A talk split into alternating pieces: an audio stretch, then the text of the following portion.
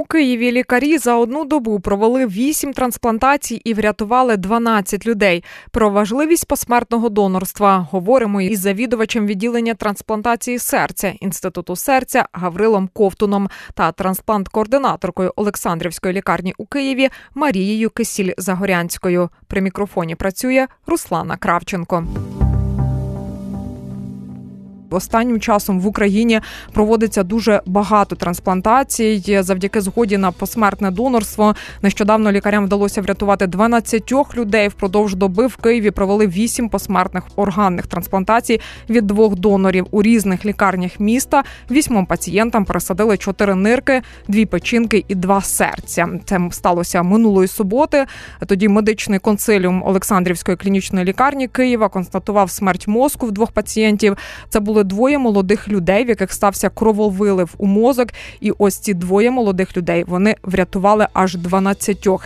Їхні рідні підписали згоду на донорство, і завдяки цьому 12 людей живуть. Е, деталі цієї трансплантації і не тільки обговоримо із Гаврилом Ковтуном, завідувачем відділення трансплантації серця інституту серця. Дякуємо за те, що робите просто неймовірні речі для України. І от здавалося, ще якісь там, мабуть, чотири чи 5 років тому ми б і не говорили про це, і не могли думати, мабуть, що таке можливо.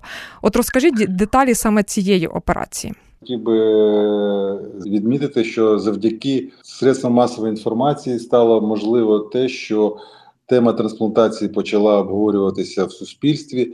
Люди побачили, що трансплантація це про життя. Люди побачили, що трансплантація це е, метод лікування, який дозволяє повернути до життя безнадійних хворих і дає дуже гарні результати. І м, трансплантація з 2019 року почала набирати оберти, і зараз Україна е, вже працює по європейським, по світовим даже стандартам, і кількість трансплантацій зростає з кожним з кожним місяцем все більше і більше. А, що якщо розглядати той випадок прошлої суботи, це дійсно був дуже хвилюючий. Е, хвилюючий день, коли в одній лікарні в одному відділенні так сталося, що було діагностовано смерть мозку двом молодим людям, які, е, на жаль, отримали крововилив і е, крововилив головний мозок, і е, допомогти їм було неможливо. Е, і у них було констатовано смерть мозку. Це така процедура, яка дозволяє перевірити наскільки є резерви у мозку, наскільки він може відновитися, і це новий критерій, який використовується у всьому світі. І на жаль, якщо констатована смерть мозку, ми всі лікарі розуміють, що е, через деякий час буде вже і біологічна смерть, і тому в таких випадках можна розглядати питання донорства. Насправді це ну якийсь збіг обставин, таке буває вкрай рідко, щоб в одній лікарні таке було, і, і два молодих пацієнта. На жаль, щире співчуття е, рідним е, родинам цих е, молодих людей. Дійсно, це велика трагедія, але ж ну так сталося, як сталося, і їхній такий вчинок дуже соціально соціально сміливий і ну, цей цей вчинок дійсно врятував врятував 8 8 людей. А, про першого донора ми, нам подзвонили з центру трансплант, трансплант координації. подзвонили в 6 годин вечора. Ми почали збиратися на трансплантацію, підбирати необхідне, необхідного реципієнта, готувати його. Коли ми приїхали за за донорським серцем, ми побачили ще одного пацієнта, але ж в нього ще не було отримано згоди. Ну, рідні е, цього пацієнта бачили і спілкувалися з, з попередніми е, родичами, і вони дали згоду. Тому ми е, зробили першу трансплантацію. За е, в цій трансплантації приймали участь. Ну забрали, ми е, вилучали серце. Ну були ще наші колеги з Шалімова і із центра е, міського центру нефрології, і потім е, домовились, що через в 5 ранку ми зустрінемося знову. Всі зберемося і будемо робити. Е, другу трансплантацію. Все пройшло наприклад дуже гарно. Ну, Ми вже багато працюємо разом. Всі всі наші е, всі, ці е, операції дуже злагоджені. Всі знають, що робити, як робити, в якій послідовності. Тому все проходить з кожної операції, все проходить все, все гладше і гладше. Ми е, розуміємо один одного з півслова, співзгляда, і це дає дуже гарні результати. Всі е, всі пацієнти, яким були виконані тоді трансплантації, всі гарно себе почувають. Наші пацієнти вже на поверсі, в палаті, е, вони вже виходять в коридор. Ну, все розвивається дуже дуже гарно. Яке в них було життя до цієї трансплантації? Через те, що пацієнти, які очікують на трансплантацію серця, вони швидше за все не можуть жити нормальним життям. Вони більшість часу, мабуть, перебувають в стаціонарі. Яке було це життя, і наскільки воно зараз зміниться в них? Ви знаєте, е, обидва пацієнти, які ми пересадили серця, це дуже такі цікаві історії. Перший хлопець це був молодий парень, Роман, йому 23 роки. Він військо, був військовослужбовцем, пішов захищати нашу батьківщину. Е, на жаль, під час виконання бойової роботи, ну ми розуміємо, в яких умовах їм при, е, приходиться воювати, і він захворів у нього було переохолодження, він захворів, і і ця хвороба дала ускладнення на, на серці. Він отримав міокардіт, коли було запалення серцевого м'яза, яке, на жаль, ніяк не вдавалося е, вилікувати. І коли він до нас приїхав, і ми його вимушені були відразу перевести в відділення інтенсивної терапії, тому що він потребував постійної підтримки дуже сильних е, медикаментів. Е, мав бути під постійним наглядом е, і постійним моніторингом. І трансплантація для нього, на жаль, е, чи на щастя, це був єдиний метод, який міг йому допомогти. А, І, а, ну, мабуть, над ним горить дуже ярка зірка, і він цього заслуговує а, своїми вчинками. А, ми отримали інформацію про те, що є донор, і у ЦТК, знаючи, що це такий молодий е, хлопець, і в такому високому статусі, що він потребує негайної трансплантації, е, розподілили, розподілили, е, розподілили серце на нього. Він, коли ми прийшли, йому сказали, що Роман, тобі ми будемо сьогодні пропонуємо зробити трансплантацію. Є донор, який тобі підходить. А він підходив по всім параметрам. Е, він зрадів, сказав: Я готов, і ми йому зробили трансплантацію. Трансплантація пройшла напричуд гарно, при тому, що перед операцією у нього були достатньо достатньо погані аналізи і показники роботи серця. Це ну, це було все пов'язано з поганими показниками роботи серця. І він е, прямо на очах у нього все налагоджило, налагодилося, і через три дня ми його змогли перевести з інтенсивної терапії звичайну палату, де він відновлюється, ходить. До нього приїхала його дівчина, йому допомагає. Все дуже дуже непогано. Другий хлопець чекав трансплантацію трошки довше. У нього були важкі порушення ритму. Е, е, це такі, у нього був такий стан, коли серце починало зупинятися.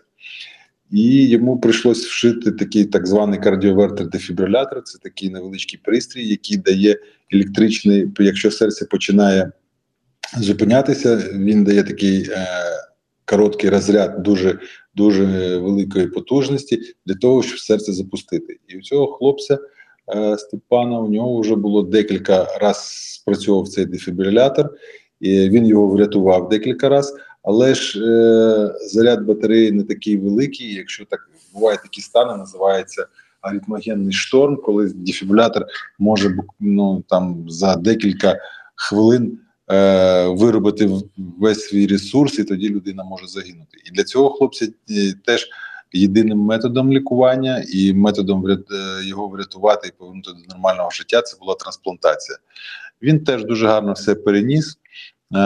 Він був підготовлений. Ми постійно моніторили його стан. Він приїжджав раз на місяць, здавав аналізи. Ми коректували, коригували його терапію, і це дало свій результат. Теж трансплантація пройшла дуже гладко, без ніяких ускладнень. Він теж дуже гарно відновлюється, е, знаходиться в, в звичайній палаті, приймає своїх рідних, а вони йому допомагають. Все йде дуже дуже непогано. Так, і крім рідних, ще треба й приймати ліки після трансплантації та імуносупресивну терапію.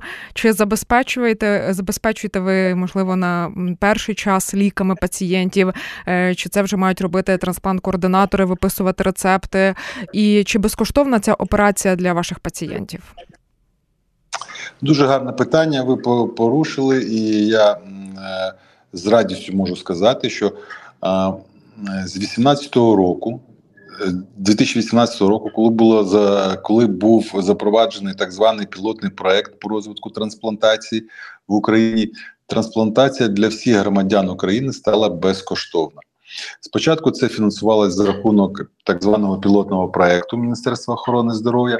Коли ми відпрацювали всі необхідні схеми, коли ми змогли зробити кошторис на провівши десятки трансплантацій, зрозуміли, скільки воно коштує, які будуть е, витрати для держави, для клініки.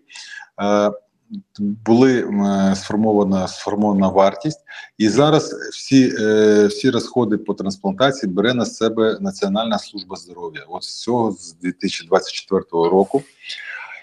І це дозволяє це дозволило зробити трансплантацію для громадян України абсолютно безкоштовно, незалежно від того, це буде посмертне донорство і посмертний орган, чи це буде родинне донорство. Все це е, за все це платить держава, Міністерство охорони здоров'я, а зараз Національна служба здоров'я, і це дуже е, дуже велика економія для державного бюджету, для міністерства охорони здоров'я тому що до 2018 року ми вимушені були відправляти пацієнтів е, для лікування за кордон, і самі, ну якщо брати на найбільш доступні е, клініки і ціни, це була Білорусь, це було 120 тисяч доларів мінімально, а то і 150 тисяч вони оцінювали ці операції. Зараз ця операція, якщо взяти е, всі витрати, які несе Міністерство охорони здоров'я і е, лікувальні заклади, там не досягають 10 тисяч доларів. Тому це е, насправді ще й дуже дуже велика е, економічна складова і дуже великі. Гроші економляться для бюджету. За ці гроші можна купляти і нове обладнання, і забезпечувати пацієнтів ліками е, і надавати ще більше допомоги нашим громадянам.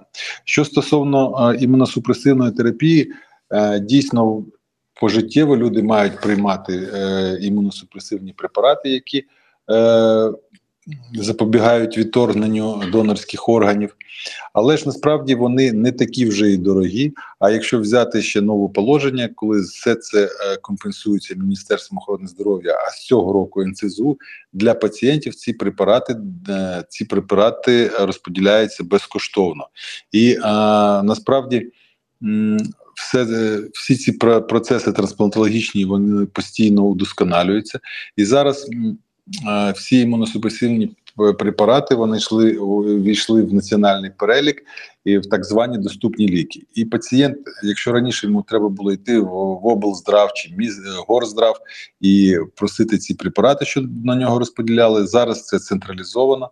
Пацієнт вибирає аптеку, яка Е, законтрактована законтрактована з по програмі, е, по які законтрактовані з по програмі доступні ліки, і це, це може бути люба аптека, яка йому більш доступна, там і ближче до нього.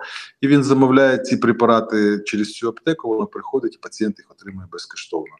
І зараз з цим питанням ще не виникають ніяких проблем. Пацієнти в повному обсязі отримують імуносупресивну терапію за рахунок програми.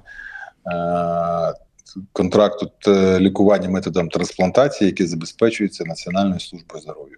Здоров'я з 24-го року, а до цього Міністерство охорони здоров'я по програмі по пілотному про, по проекту трансплантація. Так, я підтверджую ці слова.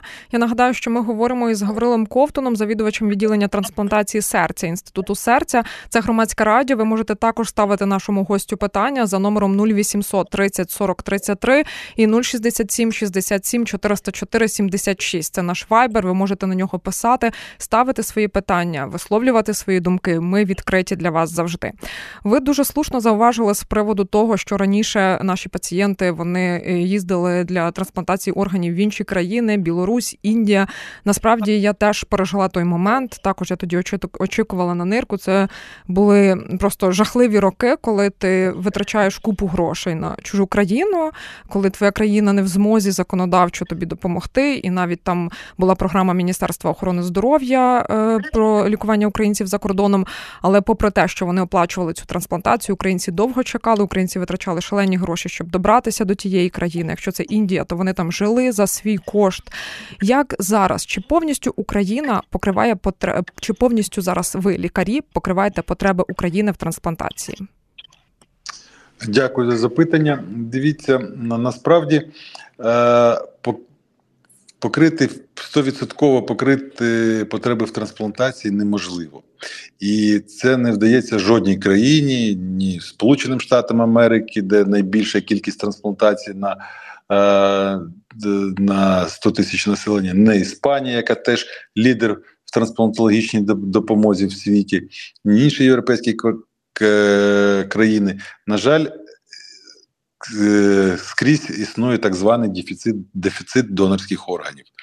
На жаль, людей, які потребують лікування методом трансплантації, набагато більше ніж донорських органів, які е, вдається отримати, тому певний дефіцит присутній. Я я впевнений, ну я не не думаю, що Україна зможе на 100% Забезпечити всіх своїх громадян, які потребують цими донорськими органами, але ж та тенденція, яка зараз намітилася, дозволяє нам дуже оптимістично дивитися в майбутнє, і я думаю, що е, з кожним роком кількість трансплантацій буде збільшуватись, а кількість людей, які потребують, буде зменшуватися, тому що всі будуть вчасно отримувати е, кваліфіковану допомогу.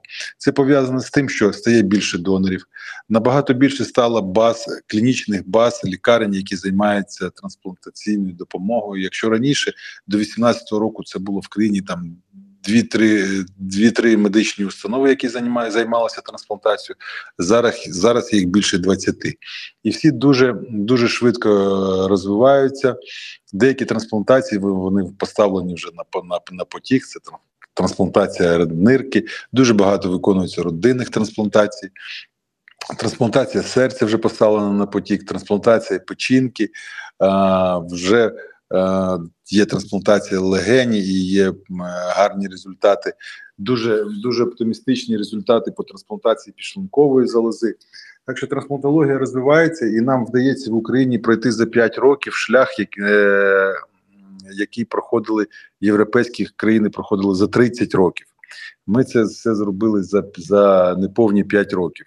Це дуже е, дуже дуже оптимістично і дуже нас надихає. І я думаю, що з кожним роком ми будемо збільшувати, збільшувати кількість трансплантацій, і це буде дозволяти допомогти найбільшій кількості пацієнтів. Але ж все рівно певний дефіцит донорських органів існує, і тому є критерії е, і статус пацієнтів, коли першочерговість отримання органів определяється важкістю пацієнта. Якщо пацієнт може ще почекати, то він переводиться там в п'ятий, шостий статус. Якщо пацієнт потребує термінової трансплантації, він переводиться в перший, другий, третій статус, і вони мають пріоритет в отриманні донорського органу, якщо такий з'являється.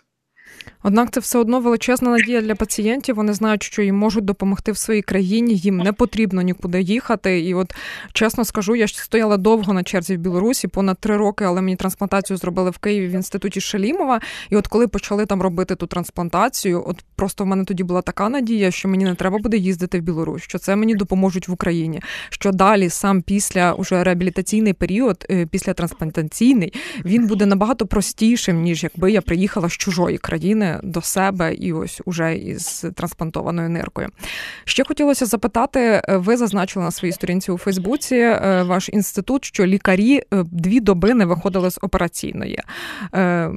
Чим ви надихаєтеся? Що вам дає сили ось так працювати постійно? І трансплантація серця це нелегка операція, хоч ви і звикли, звісно, до цього. Але от що вам дає сили робити робити це далі? Знаєте, коли ти бачиш, ну, по-перше, е, всі ці операції, трансплантація це як магія. Ну і ви, якщо ви пережили такі, так. таку операцію, ви знаєте, що ось ти був хворим, а прокидаєшся, ти здорова людина. І так так же і з серцем. От людина, яка лежала в реанімації в інтенсивній терапії, вона задихалася, вона потребувала такої допомоги. І ти дивишся, як людина помирає потихеньку. Ти робиш пересадку серця, і вона прокидається здоровою людиною. Це просто якийсь, якась магія, якийсь фокус. І це справді надихає. І ви знаєте, я думаю, я впевнений, що трансплантація ніколи не стане рутинною операцією, яка не буде визивати ніяких емоцій. Це завжди дуже емоційно, е, емоційно там. Емоційно окрашена операція, і коли ти бачиш гарні результати, ти бачиш що зусилля всієї своєї команди і свої свої особисті зусилля, які приносять результат, воно воно ну певним чином воно надихає. І насправді, е, мабуть, мобілізуються якісь внутрішні сили, які тобі дозволяють спокійно зробити е, одну операцію, дві операції. І треба розуміти, що коли поруч з тобою твої колеги, е, однодумці один одного підтримують, це дає знаєте, такий колективну, колективну силу і колективну емоцію, яка дозволяє зробити такі операції. Потім дійсно, е, знаєте, як пальне закінчиться у кожного, і я вам скажу, що неділю ми всі відпочивали е, з чувством виконаного долгу і з гарними настроями, гарним почуттям, але ж відпочинок вже е, був потрібний. Но на момент цих трансплантацій ми були готові. І коли ми зробили другу трансплантацію, один із наших лікарів сказала: а а я би ще поїхала на третю. І всі її підтримали, підтримали, що якщо б був би ще третій донор, всі би з радістю е, в єдиному пориві поїхали би, зробили іще одну пересадку. І це е, стосується не тільки нашої бригади, а я вам скажу, що трансплантації печінки вони ще більш тривалі, ніж серця, і теж дуже виснажливі операції. І наші колеги з інституту Шелімова, вони з радістю теж ми. Коли зустрілися зранку, вони теж були готові і ще на одну трансплантацію, і ще на одну трансплантацію. Тому колись нам казали, наступить е, трансплантаційний колапс, що нікому не буде е, оперувати, що всі то втомляться. Я думаю, що це не про Україну. Зараз велика кількість лікарів, які з ентузіазмом це роблять. Це приносить задоволення і фізичне, і моральне, і емоційне. А потім, коли ти бачиш цих пацієнтів, сьогодні, до речі, до нашого інституту, от у нас зараз лежить там. Три пацієнти після трансплантації приїхала наша пацієнтка Соломія, як Соломія, який, якщо ви е, згадаєте, влітку була зроблена трансплантація. Це е, сімирічна дівчинка. І коли ти її бачиш, цю квіточку, і мама розповідає, що вона ходить в школу, і найкраща учениця в класі, і вчителька її задоволена. Це велике велике чудо. Прийшло ще два пацієнти, які були в такому важкому, вкрай важкому стані до операції, а зараз вони приходять зі своїми родинами, посміхаються. Сповнені сил, енергії, і ти бачиш очі цих жінок, які задоволені, тому що їхні чоловіки поруч, вони здорові, вони абсолютно соціально адаптовані. Це це надихає, це надає сили, і про це треба і казати, і показувати для того, щоб люди розуміли, що трансплантація це про життя, трансплантація це про майбутнє. Трансплантація це те, що повертає людей до справжньої повного повної, повного життя, сповненого радістю, любові і всіх всіх найкращих емоцій. Так, це правда. Дуже дякую вам. Дякую вам за вашу роботу. Завідувач відділення трансплантації серця інституту серця Гаврило Ковтун був щойно з нами на прямому зв'язку. Я думаю, багато в кого виникло питання, як же ж можна стати посмертним донором, наскільки це важка процедура, і наскільки е, можна це зробити зараз при житті, як важливо це зробити, і ми про це поговоримо далі із координаторкою Олександрівської лікарні в місті Києві Марією Кисілі Загорянською. Отже, минулої суботи саме ваш медичний консиліум лікарні констатував смерть мозку в двох пацієнтів, і ось ви почали е, цю е, ці дві доби трансплантації. Та 12 людей було врятовано, 8 операцій відбулося. Як часто у вас проводиться цей забір органів в лікарні? Е, ну, взагалі, по світовій по світовій статистиці. 2% е, від смертей це має бути констатована смерть головного мозку, тобто це мають бути ймовірні донори. І із них десь з цих 2% ще 1% мають бути донорами органів. В нашій лікарні це за останні з півроку десь це вже 17-й е, донор. У них в когось були написана е, згода на донорство пожиттєво, чи ви проводили розмови з їхніми рідними вже після констатації смерті? Е, ні, на жаль, у них не було прожиттєвих згод, тому що процедура зараз достатньо складна, щоб її дати. Тому всі згоди були отримані від їх рідних і близьких. Як вони реагують на таке прохання? Чи розуміють вони одразу, е, що важливо все-таки після смерті дати життя іншим людям, чи ні? деякі відразу погоджуються. Це говорить про те, що все ж таки ця тема в сім'ї вже якось обговорювалась. Деяким треба час подумати. Деяким з деякими треба говорити і переконувати в тому, що це дійсно важливо, що немає чорної трансплантації, і що їх трагедія вже відбулася, і поки що вона не має жодного сенсу. А у випадку, якщо вони е, дадуть е, цю згоду, трагедія то відбулася, але буде якийсь сенс, будуть врятов... будуть жити інші люди. Ви зауважили, що важко зараз ем, підписати згоду на донорство е, при житті. Чому? Справа в тому, що так е, як у нас в 2018 році змінилося законодавство, і так відбувся такий ренесанс трансплантації, система ще не дуже налагоджена. Повномасштабне вторгнення трошечки змінило плани. Це мало бути набагато простіше. Зараз ця процедура є форма заяви. Потрібно знайти найближчого для себе трансплант-координатора, а їх не так, щоб ще дуже багато в Україні. Навіть не всі знають, хто такі трансплант-координатори. І вже трансплант-координатор візьме ваші документи, візьме вашу письмову заяву і внесе дані в єдину державну інформаційну систему. Ем, от про те, що не всі знають, хто такі трансплант-координатори, але це дуже важлива людина як для донорів і для і як для реципієнтів. От поясніть нашим слухачам, все таки е, яку е, професію ви собі обрали. Трансплант-координатор, як воно зрозуміло з назви, це людина, що координує процес як зі сторони донора, так і зі сторони реципієнта. Це це людина в лікарні, котра зі сторони донора вона виявляє ймовірних донорів, тобто тих людей, котрі, на жаль, вже ми не зможемо допомогти лікарі, що організовує роботу мультидисциплінарної бригади для кондиціонування донора, що проводить, що найважливіше, веде розмову з род з рідними близькими з приводу того, чи пожертвують вони органи. Також вносять ці дані е, в єдину державну інформаційну систему. Це електронна система з дуже хорошою безпекою. До неї мають доступ власне трансплант-координатори, вносять туди дані про донора. А з іншої сторони, зі сторони е, реципієнта, теж працює трансплант-координатор. Він е, виявляє пацієнтів, що потребують вже лікування методом трансплантації. Він обстежує їх всебічно по алгоритму, підтримує з ними контакт. Зауважує, коли їм потрібно приїхати на планові обстеження, на планові здачі крові. Там для кожної патології, для кожної стадії екстреності цих реципієнтів це визначені терміни. І, ну, напевно, найкраща частина їх роботи інформує їх про те, коли з'являється донорський орган, і викликає їх вже на пересадку.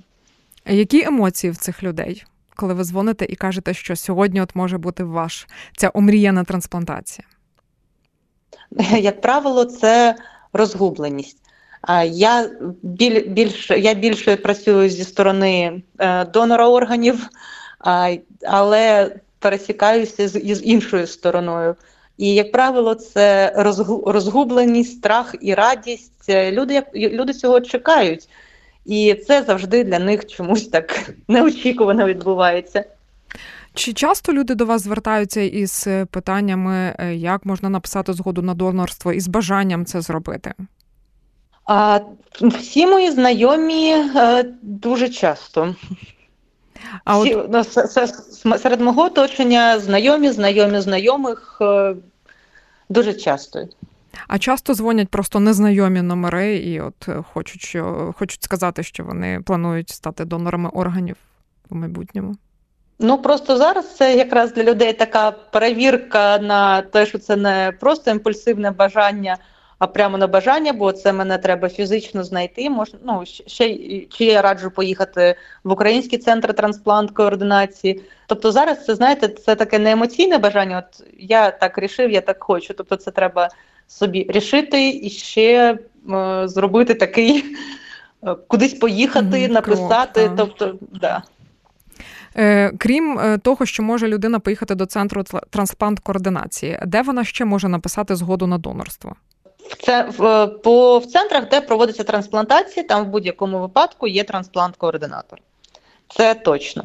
Бо іноді по лікарням е, міським, де не проводяться трансплантації, там може бути е, не трансплант-координатор, а людина, на, е, на яку покладено обов'язки, тобто людина, яка не проходила навчання.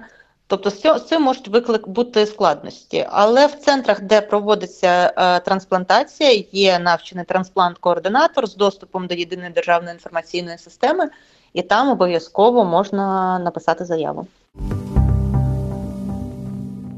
Це була розмова із завідувачем відділення трансплантації серця інституту серця Гаврилом Ковтуном та трансплант-координаторкою Олександрівської лікарні Марією Кисіль Загорянською. При мікрофоні працювала Руслана Кравченко.